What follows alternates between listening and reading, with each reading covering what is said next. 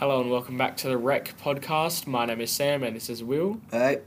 And today we'll be talking about our journey to the Adelaide Central Markets. So on the 6th of May, our problem-based learning class travelled to the city with the mindset of understanding the cultures that surround us.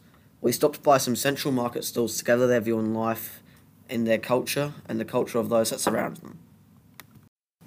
Our first interview was at the Mettwurst shop where we met Frank.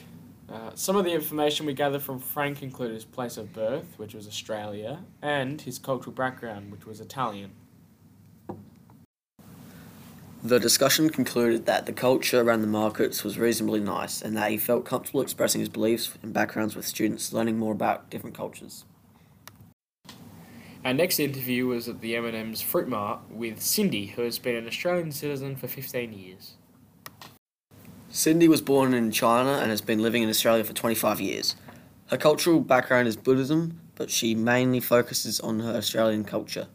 When I asked about racism, the response was quite different with Cindy, explaining that many customers were negative towards store employees despite their friendliness.